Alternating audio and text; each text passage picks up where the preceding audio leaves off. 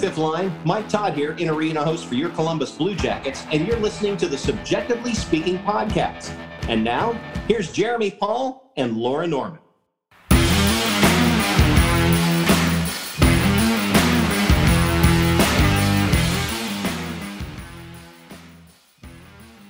What is up, everyone, and welcome to a regularly scheduled kind of this is an evening drop, but it's Monday episode of CBJectively Speaking. My name is Jeremy.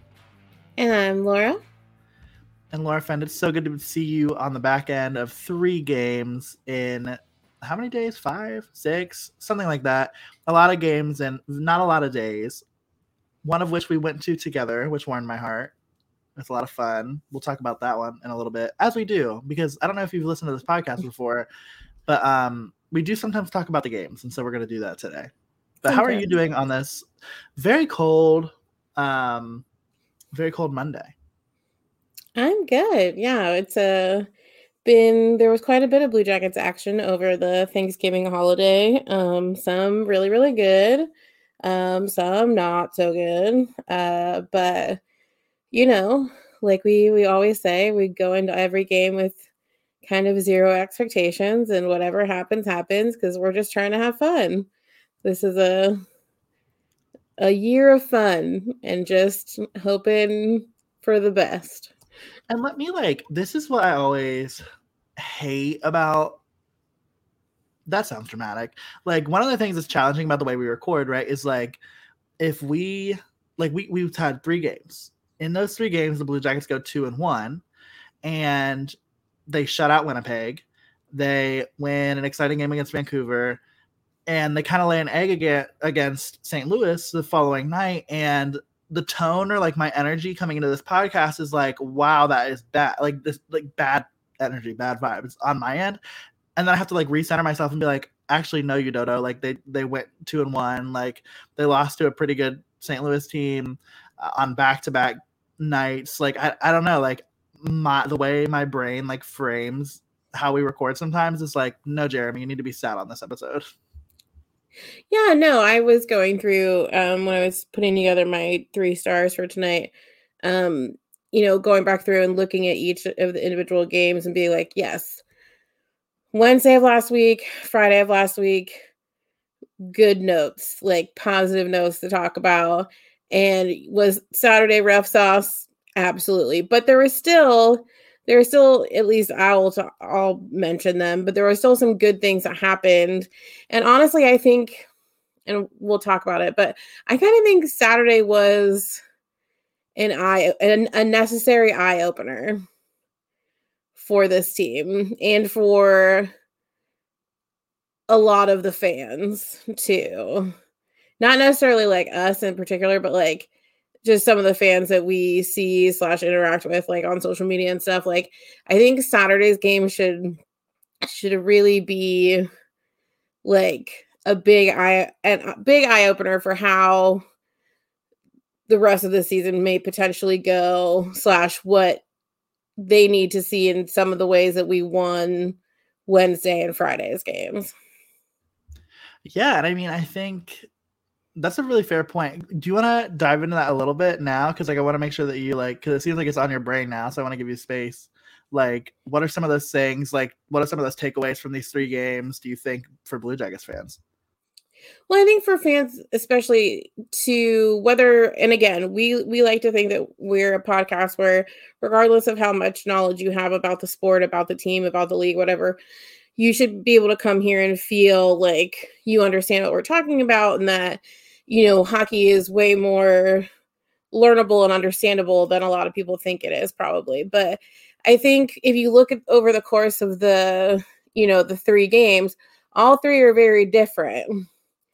Two of which get those like sort of maybe less into the details fans like super amped up, like really, really amped up because we're there were exciting things. There was a shutout, there was a game with a lot of goals um, but then those are the same fans that are quick to jump to this like woe is me, everything is terrible when we have a situation like we ended up with on Saturday, which was a really hard fought game and we just got our butts kicked. Like there's no but there's a lot of elements to look into why we got our butts kicked. Like a lot of that has to do with what St. Louis was coming into that game with. They had been struggling for multiple games. I think the last seven game or the they had lost the last seven of nine games that they played. And so that is a big thing for a team to have on their shoulders. And then coming home on a Saturday night game of a holiday weekend, which every team that played a game over the course of Thanksgiving had record number sales like for tickets because everyone's home, everyone's in the city, like they want to go to a game, they want to bring their family to a game, like so you're at home, big crowd, big crowd energy, like the Blues were not coming to like mess around. And that was very evident. Um and that's something that we haven't really like faced in some of our issues in some of our our you know traveling games so far because we haven't traveled a lot yet. Um and yeah so i just think there's a lot of things that we can learn from that but there were some positives um as well but i want to wait until we get to the actual like st louis game before. So hopefully that made sense. Yeah definitely and i think you make a lot of really good points right? Like i think we can easily get like really high on like how things are going or like where things are going. I think we do this with players too, right? Like if a player is riding a hot streak and then all of a sudden, you know, he's a little bit streaky, then you know we're we're harsh on the player and your your man Cam Atkinson, like I feel like it's like subject to a lot of that hate, like he was in Columbus, and even right now, like he's kind of getting a little bit of that hate in Philadelphia. I think he has what four points in the last like a lot of games. And so like or in the month of November, I think it was. He yeah, he's not helping me on my fantasy team. Still love him though. Yeah, right. um, but right, like we get so excited about the potential and then it crashes. And that's like what the season's gonna be a lot of, right? Like it's going to be a lot of hey like we're winning a couple games we're winning a couple games oh my god what just happened and that's okay like ultimately, right, like as long as it doesn't become the other, where it's like, oh my god, what's happening? Oh my god, what's happening? Oh my god, what's happening? Oh hey, we won. Uh, you have to be happy with it. Like I think again, like the thing that sucks the most about sports is a team can can temper expectations really quick, and they can change our expectations for the better really fast as well. And so the Blue Jackets they come out, they start really well and you know everybody is like, "Oh, wait, hold on, wait, wait, wait," and then they lose a game, ah, one in an 82 game season. It's like I don't, you know what? It's just not gonna be it. It's just not gonna happen. And it's like we walked out of the game on Friday, which was the 18th game played on the season, and I looked at you and I said, "Oh my god, we're 12 and six. That means we've played 18 games." Do you know what else that means? And you're like, what? I was like, we still have to play 64 more hockey games. Like, it's a long season. Like, it is a war of attrition. Like, it is so many games. like, and it's everyone's gonna be different. Like, that's been at least the fun part about watching this game or this team, right? Is like most games have been different in some way, shape, or form. And I think that's really good when you're developing team because you learn different things. And that's exactly what this team needs to do right now. Well, and I think it's important too to remember, and I struggled with this too when I was early on and getting into this, is like even the best teams in the league lose games. Like, you know, the Tampa Bay Lightning has never had an, an a perfect 82 season, and no team ever will. Like, that's kind of just like insanity to think. Um, and yeah, some teams have hotter starts than others. Obviously, look at you know, look at the incredible things that the Hurricanes were able to do in their first, I think they won their 10 wins straight in a row. Like, that's incredible, but they're not, obviously they weren't able to maintain that or sustain that. And, you know, it's just, it's part of it. And it's also like bringing back to sort of like, am I ever going to like give up on this team? Absolutely not. But like, it's also weighing the things that we do know, which is, we are the second youngest team in this league. We have a lot of new players. We have a lot of players who have come from different teams that are joining this brand new structure. So even our returning players are hitting the disadvantage of it being a brand new structure as well. and finding an identity. And so there are going to be these like roller coaster moments. And, you know, but I think that, you know, like we've, granted, I'm not in higher education anymore, but like we've, like we said in the, you know, everything's a learning opportunity. And so, like, even when, something happens like Saturday or something like Vegas, like those are opportunities for this team to like figure out where their weak spots were and hopefully come back. And I think we saw that too. Like we saw that this past week after what happened in Vegas. Like we changed things up. Lars changed uh, a few things as far as like pairings and um, you know, line assignments, like all that sort of stuff in order to try and learn from what happened in Vegas. And so, yeah, I just think it's it's about um, keeping it in perspective. And obviously, we know that the um, fans that we interact with on social media are such a, a small component uh, to the larger mass that is the fifth line. But yeah, sometimes it's just a little bit like, whoa, let's just circle back around and talk about um, how the world's not ending and everything will be fine. You're telling me that Twitter isn't always the healthiest place? I mean, yeah. also, rest in peace, Jack Dorsey. He's not dead, but he did resign from Twitter today, the CEO. Oh.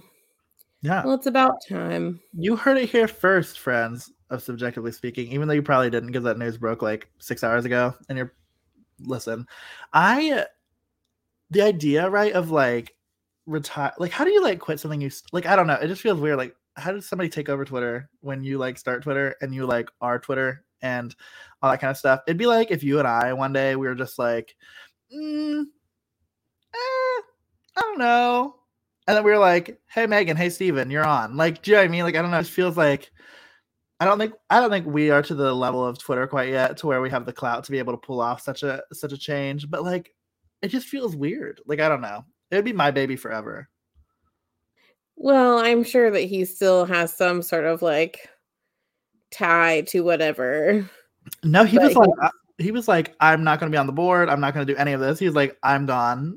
I'm going ghost. What's up, Danny Phantom? Like he was like out. I was just like, okay, interesting. Well, that probably means that like in the course of the next couple of weeks, something um will come out that he jumping ship for a reason. So probably. Um, so yeah, so we'll just, you know, watch that, but it's fine. Um but that's not really our problem and he makes more money than you and I will ever see. So I'm sure he'll be No. We're like kind of rich. You higher ed and nonprofit work? Are you serious? We're gonna be Yeah, we're rolling in the dough um i mean i was last week kind of literal dough um yes miss baker not the money kind but like the flour and water and whatnot kind but oh my god wait i paid you for the pies right? Yes. Okay my brain right? Like my brain just like woo. Anyway so remember that time we were talking about hockey? Um no. so yeah so let's let's talk about these three these three games that have occurred in the last five days. Um, first up was last Wednesday, um, and the return of the Winnipeg Jets to Columbus for the first time since COVID, which also meant the return of Pierre Luc Dubois and Riley Nash to Nationwide Arena. Um, you know, Riley Nash, Blue Jackets but, legend. I mean, based on um, the crowd's reaction, I would say yes. Um, neither Jeremy and I could go to that game, but um, I have watched a multitude of times the crowd reaction to post appreciation video. Um, the Blue Jackets put together a joint video for PLD and for Riley Nash, um, which they do for you know, most of the time when we have a, a former player come back for the first time and um, the camera always goes to those players once the video is over.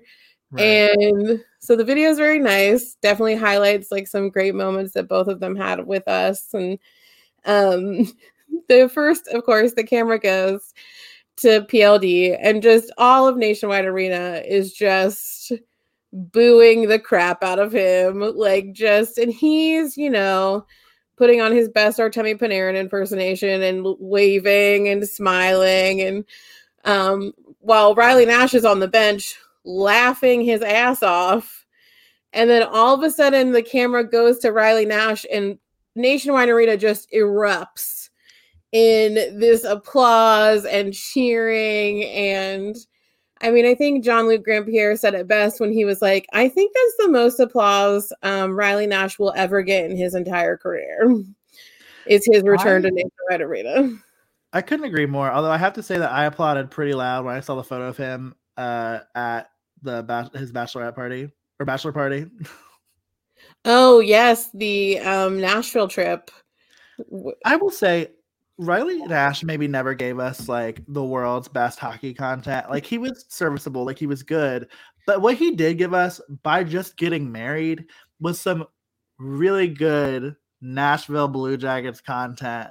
And for that, I think he deserves the loudest of applause. Of well, I'm pretty sure there's that famous photo of all of them on that private plane. Right. And Boone's the only one that still plays for the team. That's I think that's the photo in the bar, right? Like the photo in the bar where they're all there. But there's a photo of Riley Nash looking like a geek. What is it? who is who is it? Is it actually him or is it somebody else? Um, no, it's actually him. I, oh, I such good content. Yeah, his so bachelor party weekend seemed uh pretty legit. It did. But so yeah, so that was a the a really entertaining part of um of that evening but probably the more important part was elvis shutting out the jets um and the blue jackets taking a 3 0 win um over them in like a pretty like i mean elvis made 36 saves and honestly i feel like that's kind of mid level for his shutouts. Like he's had much higher save shutouts, but we were just in it, I think.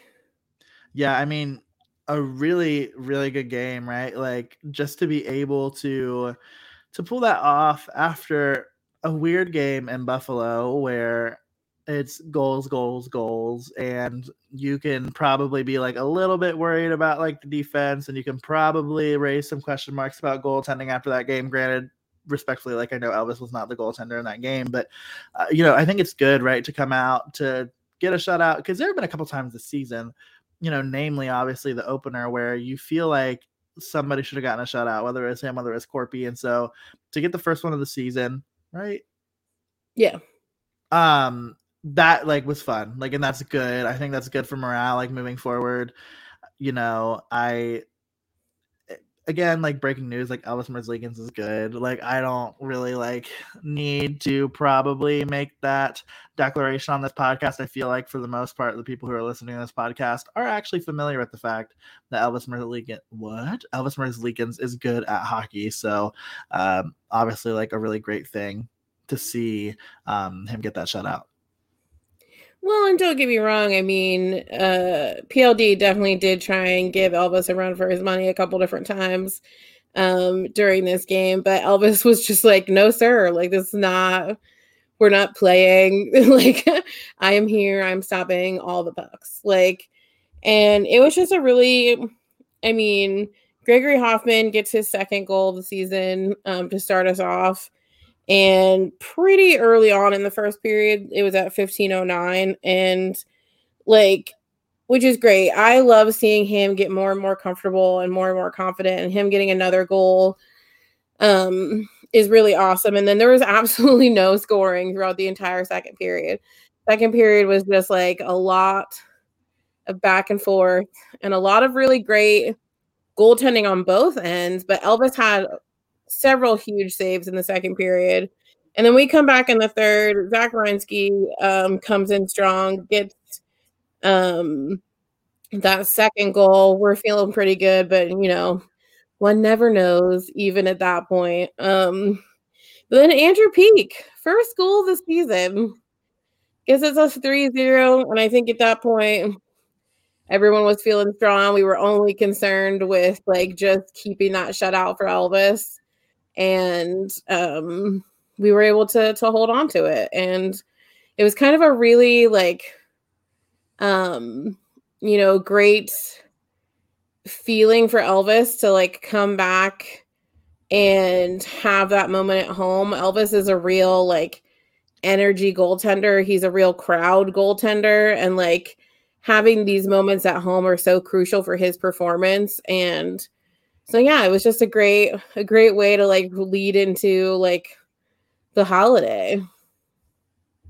Yeah, I, have to agree. I will say everything was going well until Josh Morrissey decided that he was gonna take an axe to Alexander Texiation's and then only get fined five thousand dollars for it. So, uh, you know, that wasn't fun. What else was fun about that game is Max Domi, Max Domiing, like just like absolutely like breaks a cardinal sit or cardinal rule and fires a puck on an offsides like at the goaltender and things went south from there. You think things are good, and then Evgeny Svechnikov runs his mouth, and uh, it was literally like the Michael Jordan meme where he's sitting in the chair and he's like, and I took that personally. Like Max Domi took that personally, and he handled it. And I listen. I people can say what they want, including Brad Larsen. I'm so into it. I'm so here for it. Like I'm here for the energy. I'm here for the attitude. You know, I'm all about it. And I'm a pacifist, but I really am here for Max Domi, Max Domiing.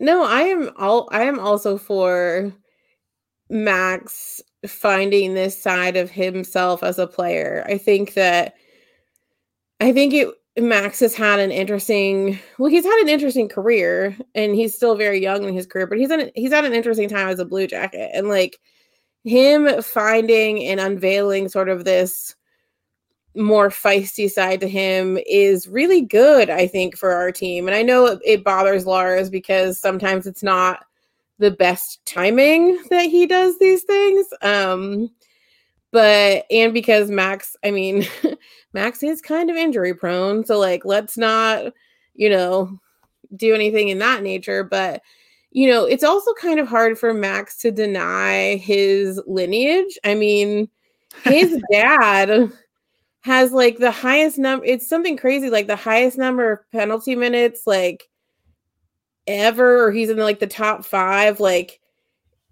Ty Domi was a brawler, like, and any little bit of that that Max, you know, it would just be so hard for him to deny to deny that aspect of him um through the legacy of his father. So like more power to him. I like it. We don't really have like a ton of like fighting players, or at least we're the, like we haven't been shown um, that in this new group, but I like it.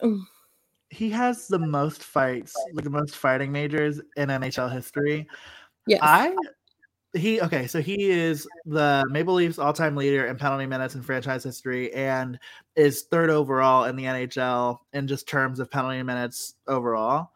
Uh I need you to guess how many fighting majors Ty Domi has had in his career? Oh God, can you give me an over under? No. It's like I need I need the ridiculousness of this number to like five minutes, right? Uh yes, and he played. So in case this is helpful, uh he played in 1020 NHL games. So in 1020 oh, NHL games, how many fighting majors do you think Ty Domi had? So just you're just asking majors, not the minute total, right? Yeah, yeah. Don't try to yeah.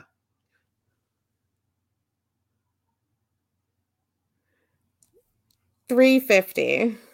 That was actually really close. Three hundred and thirty-three. He has hundred thirty-three fighting majors, which means that this man averaged a fight every three games in his NHL career. Wow. I would go so far as to say that I don't even know if the Blue Jackets, as an organization, have 333 fighting majors in their franchise history. Yeah. I mean, yeah. That's Right? amazing. Like, There's probably been what, like 15 or 20 in the last five years. Like it's like not a lot. yeah, and I've so only maybe- seen a small handful of majors. I will say the Jody Shelley days might contribute a little bit. But not that like not Ty Domi level. I have to look up how many fighting majors has Jody Shelley had. Well, while you're looking that up, I will. My other favorite stat from this Winnipeg game is that Vladislav Gavrikov blocked as many shots as the entire Winnipeg Jets team did. Yeah, he everybody so he's been interesting because everybody in fantasy hockey is picking up Vladislav Gavrikov all of a sudden because one, he scored two goals in the Buffalo game. Mhm. And then two, like you said, like the amount of shots that he blocked and has blocked in the last handful of games. In a lot of leagues, like that's like a pretty high point getter. And so like he's just like racking up the points recently. And I, for one, am here for all of that. Like I think it's so funny that like everybody's like, let me because you know how many people do you think like have no idea who Vladislav Gavrikov is, right? Oh, Like so many humans. but that is a very good stat. Like I'm very happy with that. So let me give you this guess now. You get to do it with Jody Shelley Oh because God. I'm intrigued. So he played in 627 NHL games. How many? not just that's his whole career, not just for the Blue Jackets. That is true. Yeah. So that is for his entire career. He played I could do his whole career. Eight seasons in Columbus. So like, I don't know how you would. Yeah, but yeah, go ahead for your whole career. 145. You were like kind of okay at this. Um, 173, which is actually more. I was gonna say like- 175, and then I chickened out because I thought that was too many. Yeah, 100 and uh yeah, 173 and uh Oh, so it says he was an enforcer, yes, and had the most regular season major penalties for fighting since he joined the league. So like in the time that he joined the league until the time he retired, he led the league in fighting majors, which I am actually obsessed with. What's that math? 173 divided by 627. So sli- like a little less. He averaged one about every four games. So still though, my god. Could you imagine getting I can't imagine getting into one fight. Could you imagine getting into 333 No, and yet he's still so handsome. on ice? Like what? I can't stand on ice, let alone whoop somebody's ass on ice. Yeah, that's true. wild. But there was more hockey, as we mentioned, and for the first time all year, actually for the first time since the last game that we saw against Vancouver, actually, we got to hear "O Canada" performed by Leo Welsh.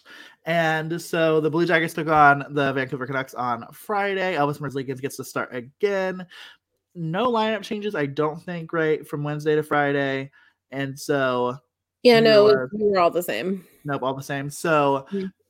you know, feeling good about Wednesday's game. Had some had some Thanksgiving grub on Thursday and came out. Won the game.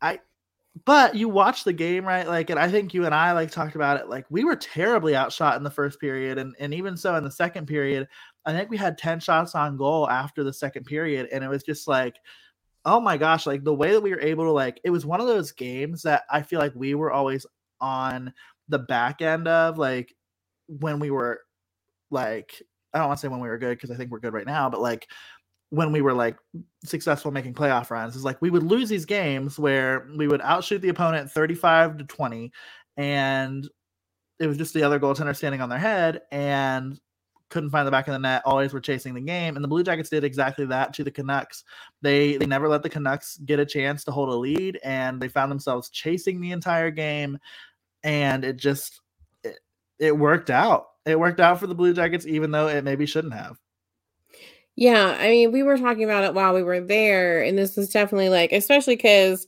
you know, at least in the first part of this season, we've had these situations where like we cannot sustain a lead. Like, and that's not necessarily a new problem for the Blue Jackets, but like it gets really annoying when it's these like we score one, they score one, we score we score one, they immediately score one. It's these like immediate back and forth, like almost like turnover off of um why did I just forget what that's called? Off of a face off um situations that we get ourselves into where it's like you got to hold on to it for just like a little bit longer. Like you have to put some space in between these goals. Like yes, we're to obviously have games where we don't where other teams score goals, but like you have to put that space in there so that you can better then see the game in front of you. Like but it's when you have these like such quick turnarounds of where someone ties up the game for us, then it's just immediately into scramble. And it was, it was by like the end of that second period where we're tied up again after, and is it Motte? Is that how we're saying his last name? O-T-T-E. Yep. Um, after Motte is it up 2 2, you know, with a tip in, like that's just like really frustrating. You're going into like we were we were so outshot in the second period. Like and so we're leading into the third going, I don't know if we win if we really deserve to win this game.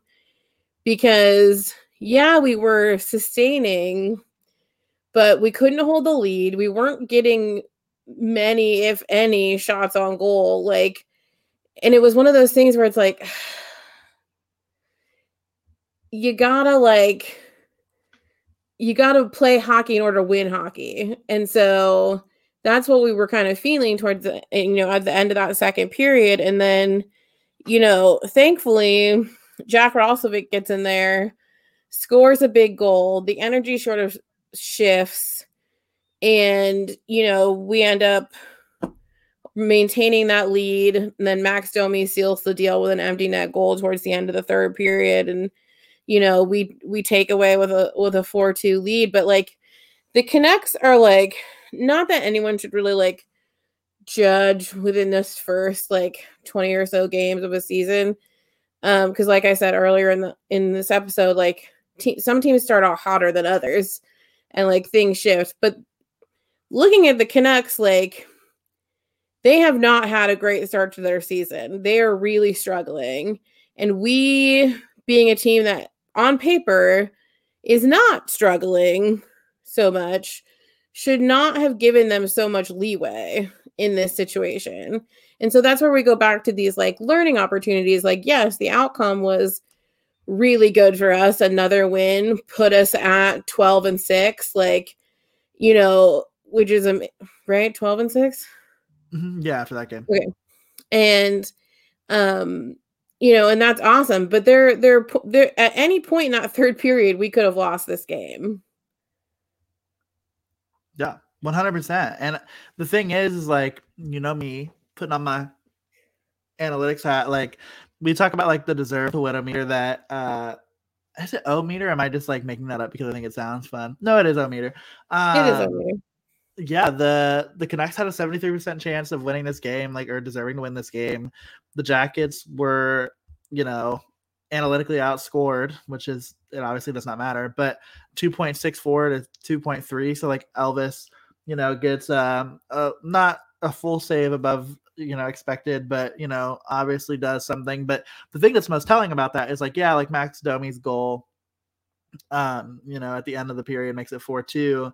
But that goal, that shot had a 94% chance of going in. So it took the Blue Jackets expected goal total on that one shot from a 1.35 to a 2.296. So like it was like yeah, like that was what the Blue Jackets finished with, but Max Domi had 1.07 goals expected in that game. So like and most of that coming from that shot.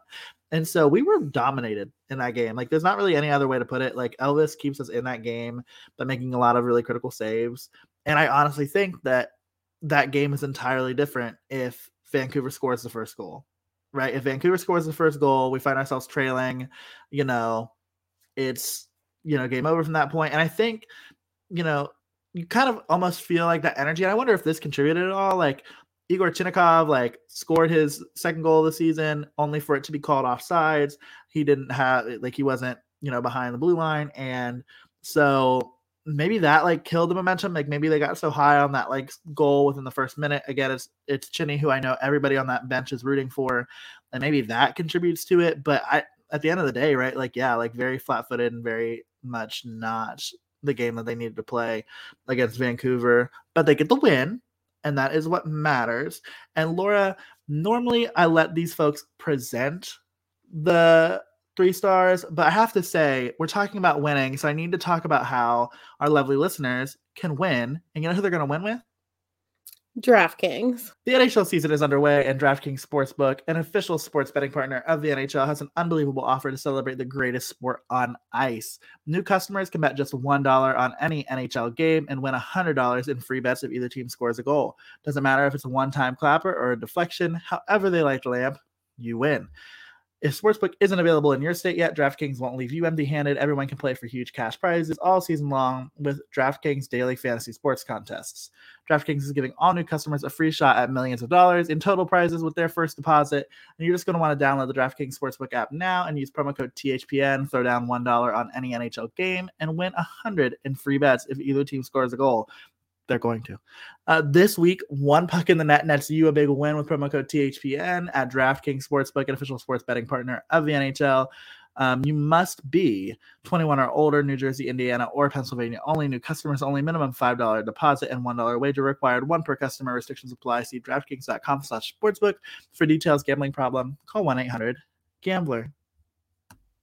Girl, you got a gambling problem? No. Girl, I have a gambling problem? Kind of. Yeah.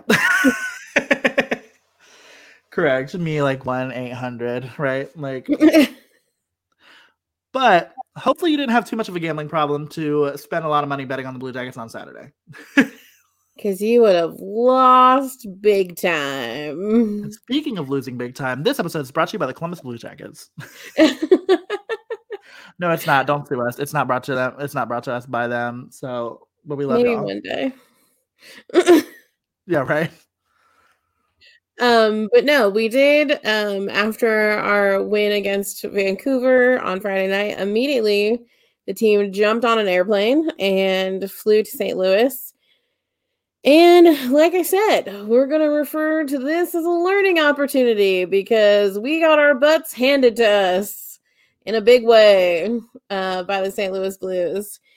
Um, you know, it looked it looked good kind of in the first period um you know we score first we're the only team that scores um boone gets his 10th goal of the season off of deflection from a really incredible shot by zach Werenski.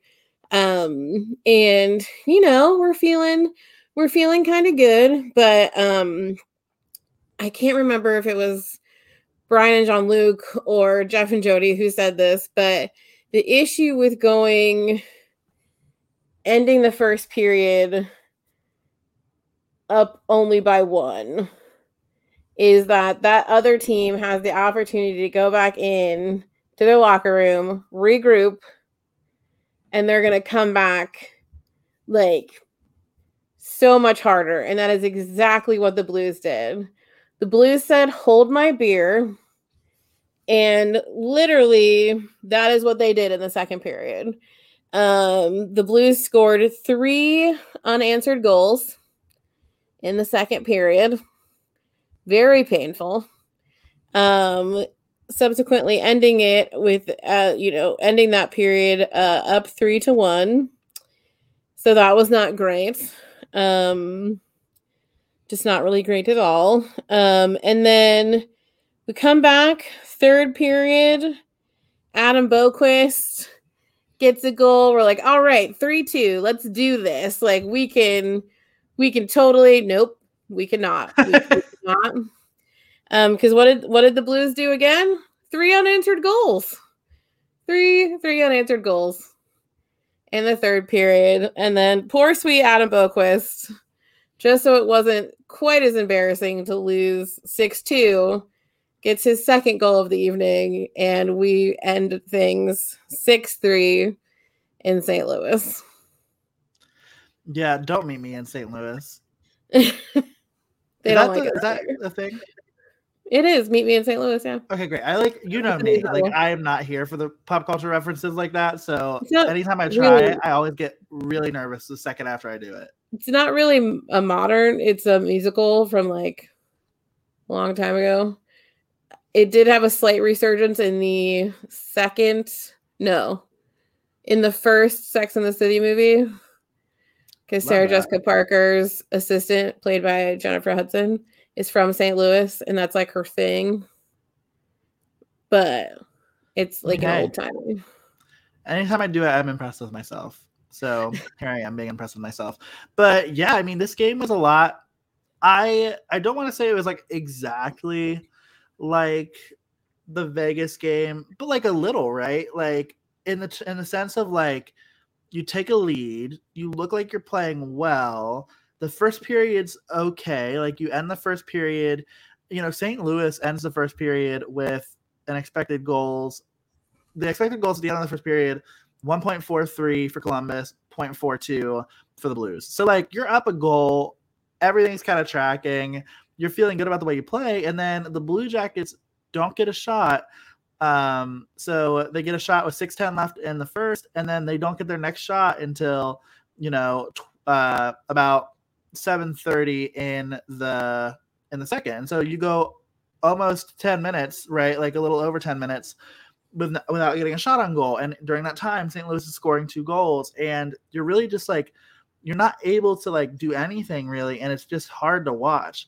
And I think, yeah, I think it was the studio crew that said what you said, right? Like if you're in this situation where like you're going in the locker room, you feel like you've dominated the game and you only have a one goal lead, like buckle up because the other team over there is going to play inspired. And St. Louis did. And St. Louis took us to the cleaners. And what are you going to do, right? Like you're going to have those moments. Uh, but that team shouldn't beat us 6 3. Like, and really, like, let's be Yeah. real. It's, it was six, it was 6 2 until Adam Boqvist was like, no, not today. Um yeah, no, it definitely it just it was it was it was a lesson in uh, perseverance and how we have to have more of it. Um and it was also, you know, a lesson in understanding where the other team is coming from as well. Like I said a little bit earlier is you know, St. Louis had lost 7 of their last 9 games. Um they have been receiving a lot of flack from their fans because St. Louis is without a doubt a playoff contending team. Like it was only what three years ago that they were raising the cup. So like there's a lot of high expectations there um with that team. And like I said, it, the day of the game does play a lot of importance into how a team performs. Like, you know, like I said, holiday weekend game, really needing a win at home, their fans, like, you know, and they just f- saw that opportunity of us, you know, and they saw it pretty quickly in the second period. They saw that we were just riding that high of having a one goal lead and we're not adjusting and just ran with it. And like, that's not something like, it's not un, it's not new for the Blue Jackets to be like an underdog team or a, a you know a scratch and you know find a way team. And but we have to you have to have that mentality the whole time. Like you can't just have it in the first and the third period because as we've seen even so far in this season the second period can literally win or lose a game for us. Right. And it lost the game for us with St. Louis. Yeah. Yeah. But even, all you can even if they never on. scored another goal in the third period, we still would have lost. Yeah. Yeah, So- one hundred percent. And this team has shown they're capable of scoring goals. So like I guess if you want to get into that battle of like trying to chase a game that way, like more power to you, but you don't win very, very many games when you go down 6 2. like you don't. And they don't, and that's okay. You can't win them all. Like you said, we're not going to go 82 and 0. And we're certainly not going to go. Math is hard. Oh my God, why did I do this? 75 and 7. So because the Blue Jackets finish out at 12 and 7 after these three games. And you know, you look at it right and you're like, okay, like I let's talk about Brandon Dubinsky real quick, just for a second.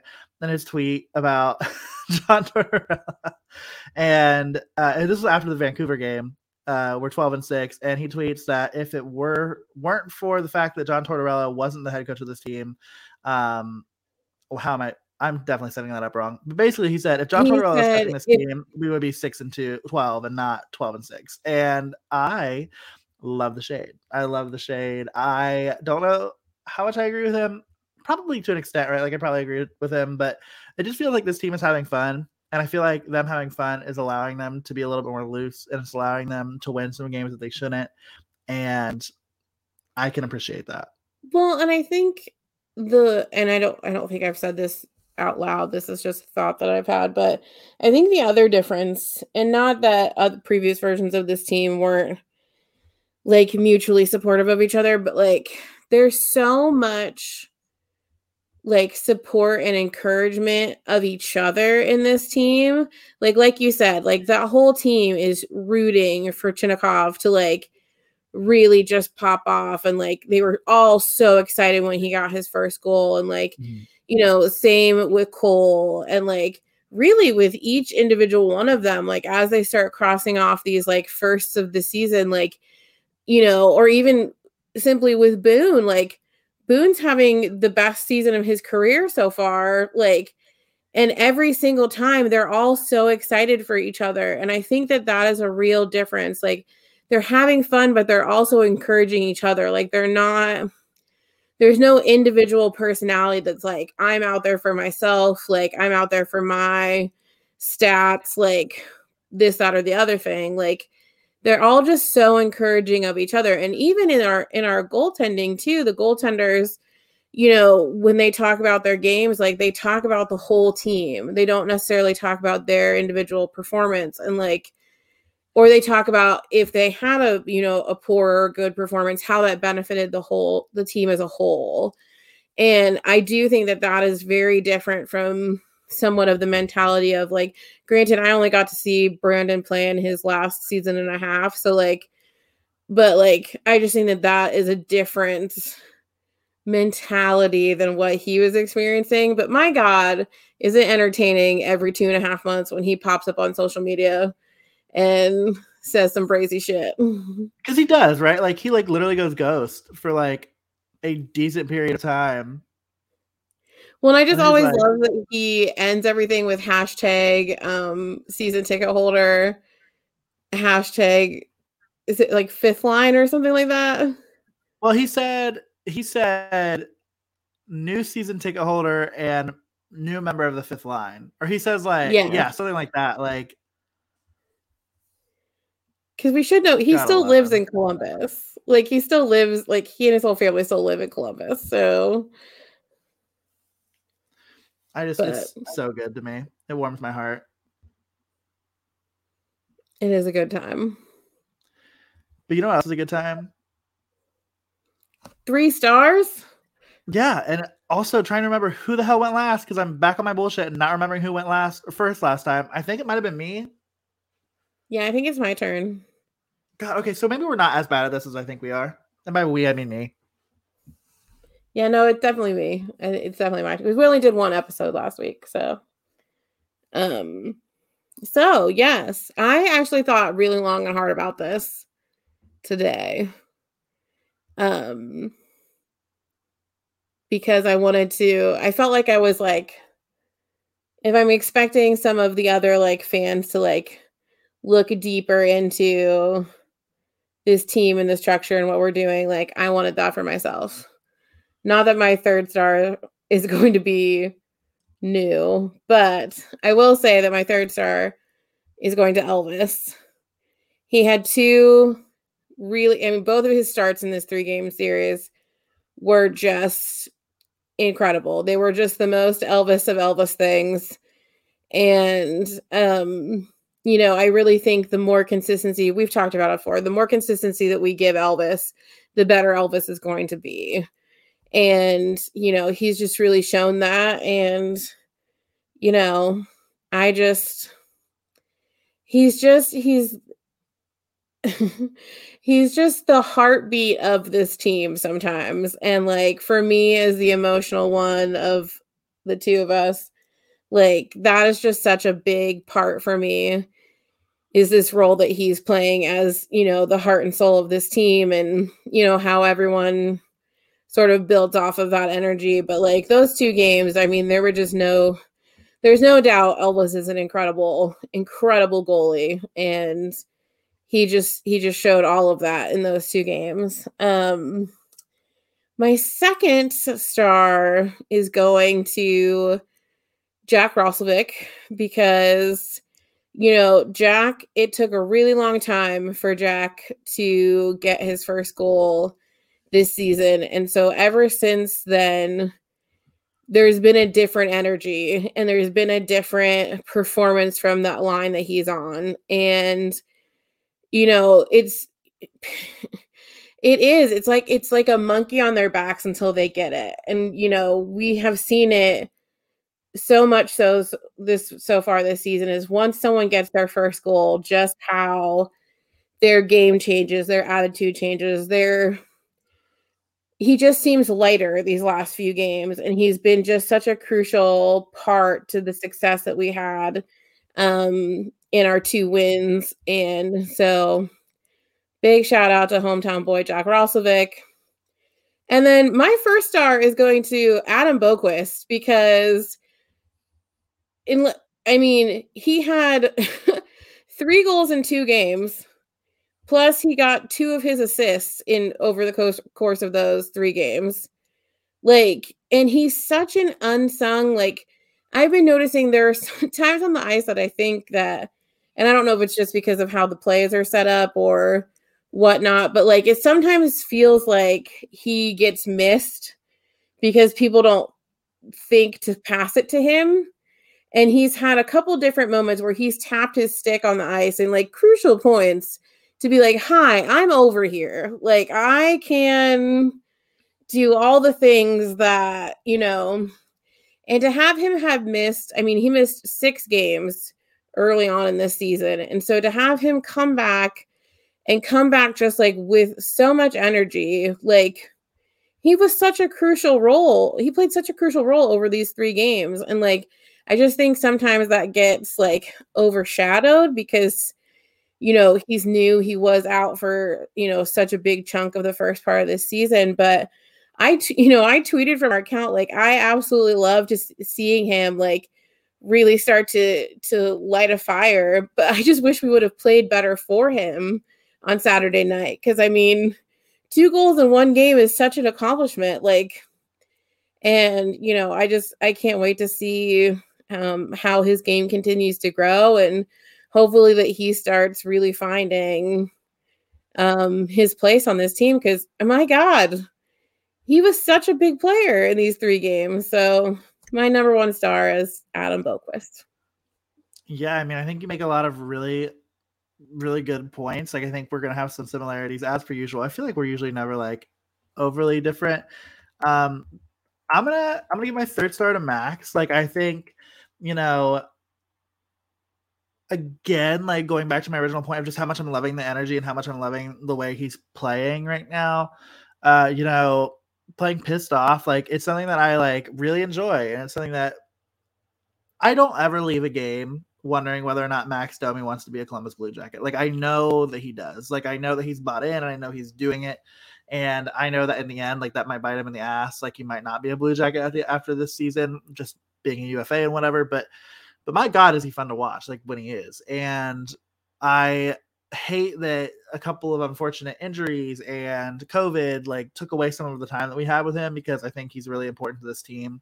And you can tell it too, like in the way that other players interact with him. Uh, you know, he has a goal, which is an empty netter, sure, but you know, an assist. He just he's played well. Like he's played well, and I can appreciate that. My two is going to be Adam Boqvist. Uh, you know, again for similar reasons that you talk about. I just think that he's somebody who's who's getting really outlooked or, or overlooked, I should say. And uh, I think it was Mark Scheig. I want to say it was Mark Scheig. Shout out Mark, uh, who posted an article that was like the Blue Jackets like feel that his best is like far from from here. And then the next game, like he scores two goals and he's looking really good. And that's kind of the player that Adam Boqvist is kind of like advertised to be, right? Like he's an offensive defenseman. It's the reason that like you might not see, and it's part of the reason I think you've seen like Zach and Jake being together most of the season is because you need somebody who's a little bit more defensively responsible, of which I think Jake is a little bit more in this point of his career than like Adam Boqvist is. And so you have those two split up and uh, it's gone really well. Like I think I think now that like Boqvist is is finding his legs and he he's got now he's you know recovered from an injury. I think the best is yet to come from him, and I'm really excited to see if he can continue to do this, if he can continue to to net a few goals. He's also taken on an important role on the power play, uh, which I don't know if we've talked about it since our last show, but Cole Sillinger goes down to the second power play line, and Adam Boqvist is now on the first power play line, which is interesting because now you've got two defensemen and three forwards on that line. But again, you've got two defensemen in Zach Werenski and Adam Boqvist who have a, a piece of forward in them, like they do, like they just do. And so Adam is going to get my number two. Uh, my number one, I cannot believe that he wasn't your number one is Elvis Merzlikins. I'm like shocked a little bit. Like I like when you said Elvis at three, it was kind of like when you're like waiting for like the school like talent show results and the bitch that you that was over here singing rolling in the deep by adele who you thought was really really good uh finishes third and everybody's like oh my god wait who are the next two going to be? Because i really had her pegged as number one. That was me with elvis for you just now. Uh because again the shutout on wednesday you know a great effort.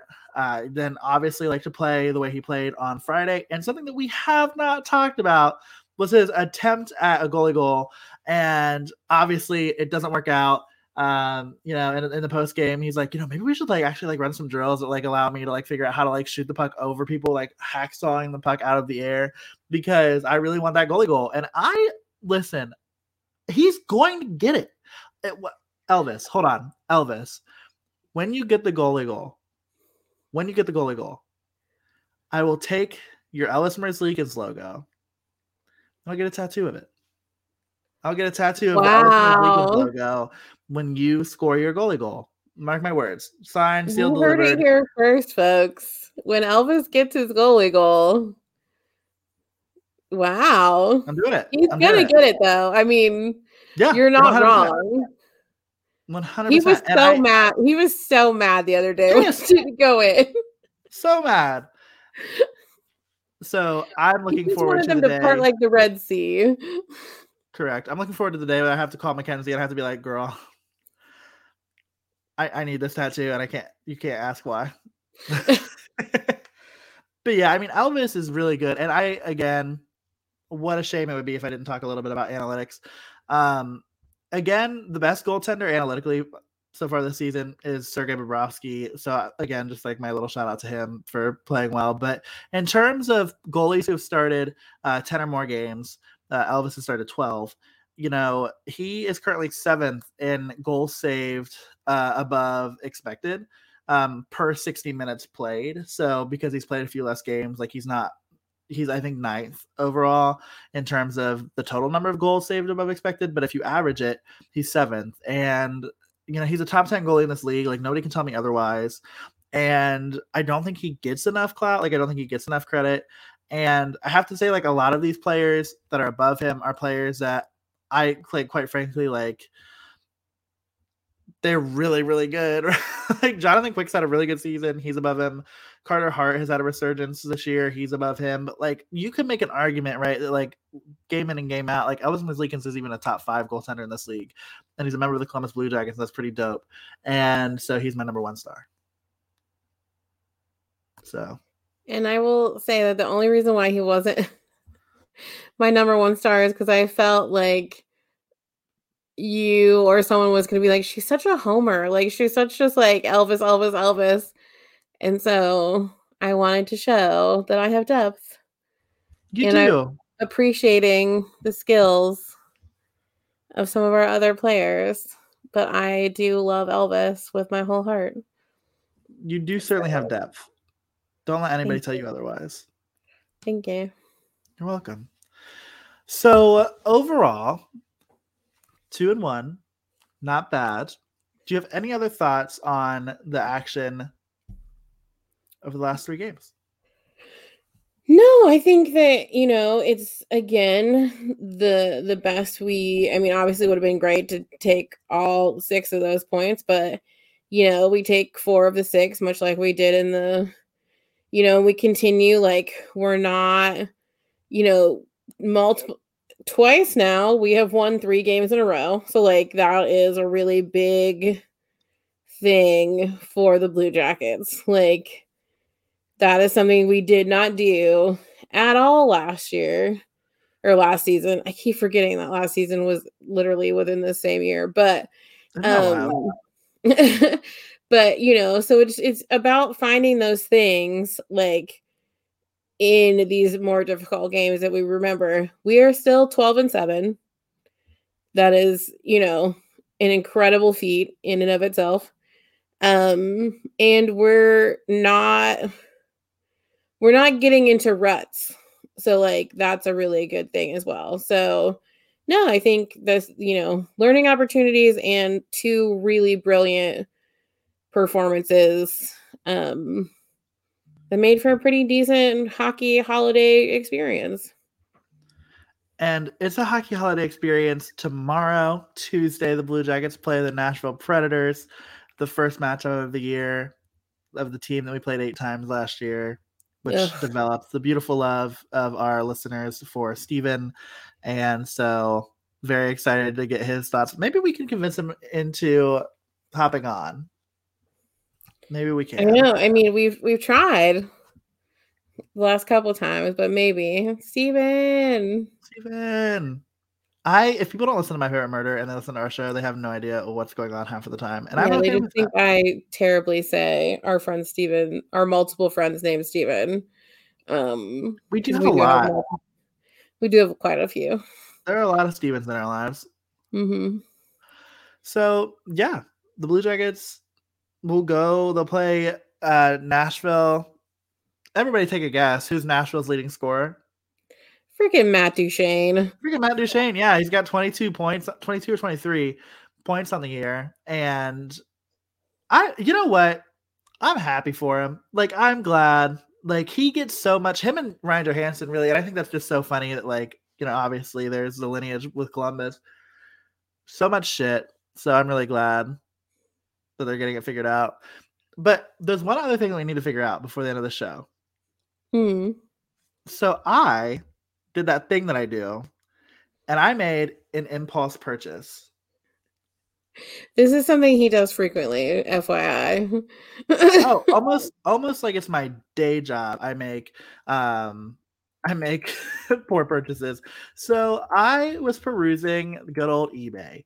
I, you know, was like, you know, I don't have I have Blue Jackets memorabilia, but I don't have like things that are like historic really. Like I have a lot of um a lot of you know present day kind of things a lot of players that you know have since left but um you know were a part of the team recently and so i was like surely it is my time to buy something nostalgic and so i did i found this jersey on ebay it's a team signed jersey and it said i have no idea it's right here it's in this box i'm going to cover up my address so i don't get doxxed uh, i have no idea what jer- year this is, but we're gonna do it.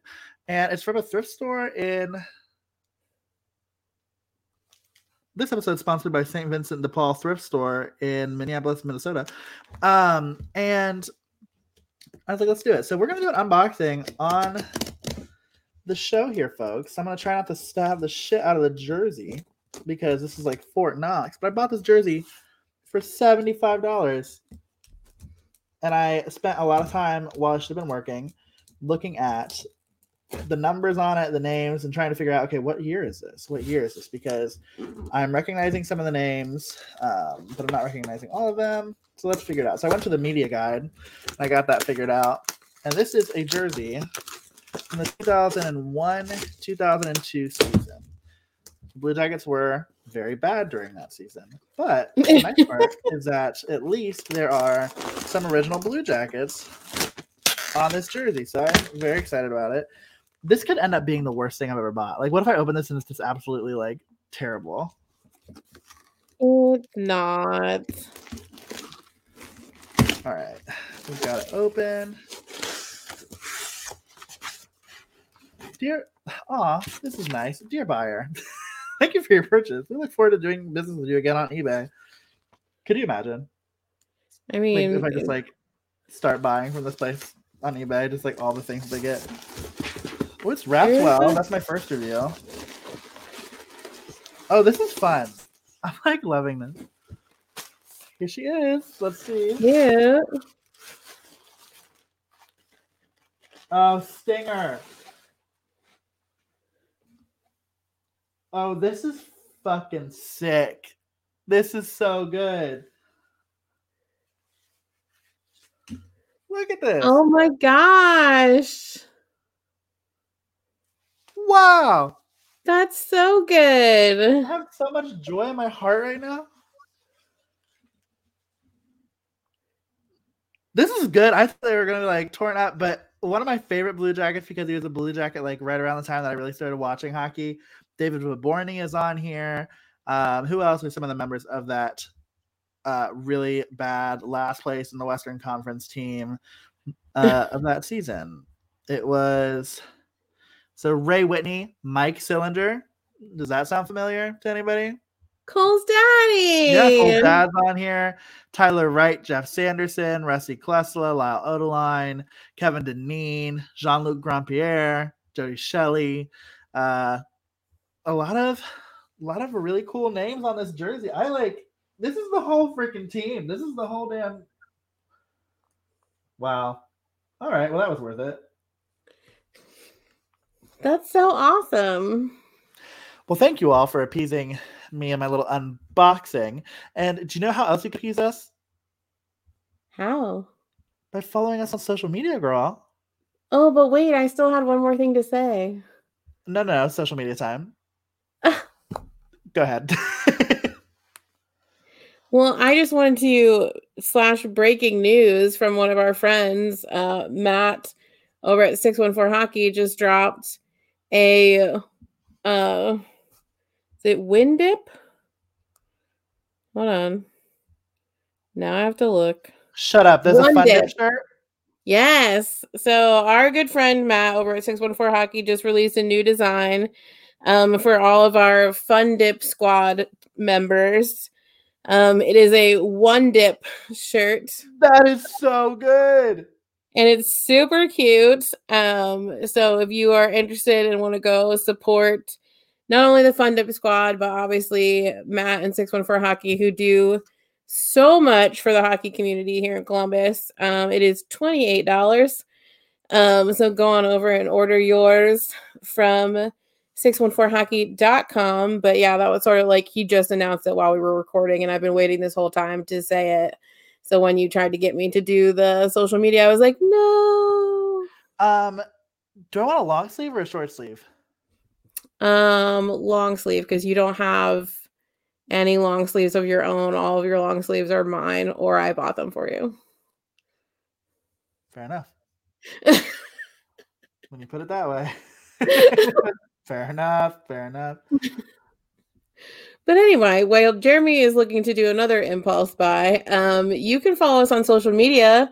Um, we are on Twitter and Instagram at CBJectively Pod.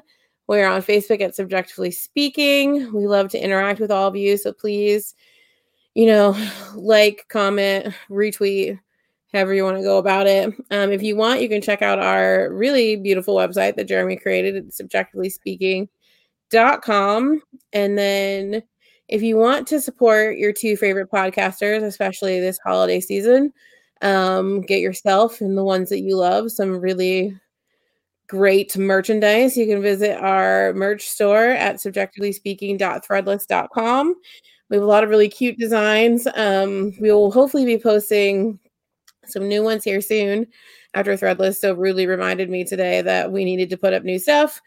Um, you can go there and check out all of our items, lots of cold weather gear too for you to wear as winter is fast approaching and it's also very cold in the arena. And lastly, you can rate, review, and subscribe on whatever podca- podcast platform you're listening to us on. Um, again, we don't know why it matters, but if you're listening on Apple Podcasts, scroll on down, give us one of those five star reviews. It helps us rise within the ranks of hockey podcasts and helps us to grow our little hockey community. So we just appreciate all the love and support. And hopefully, you saw our um, little Thanksgiving video. We are just so incredibly thankful for all of you for listening, for supporting, um, and for being with us along the way of the almost 11 months of doing CBJectively Speaking. Wow, we've been doing this for a minute, but I just purchased my one dip shirt.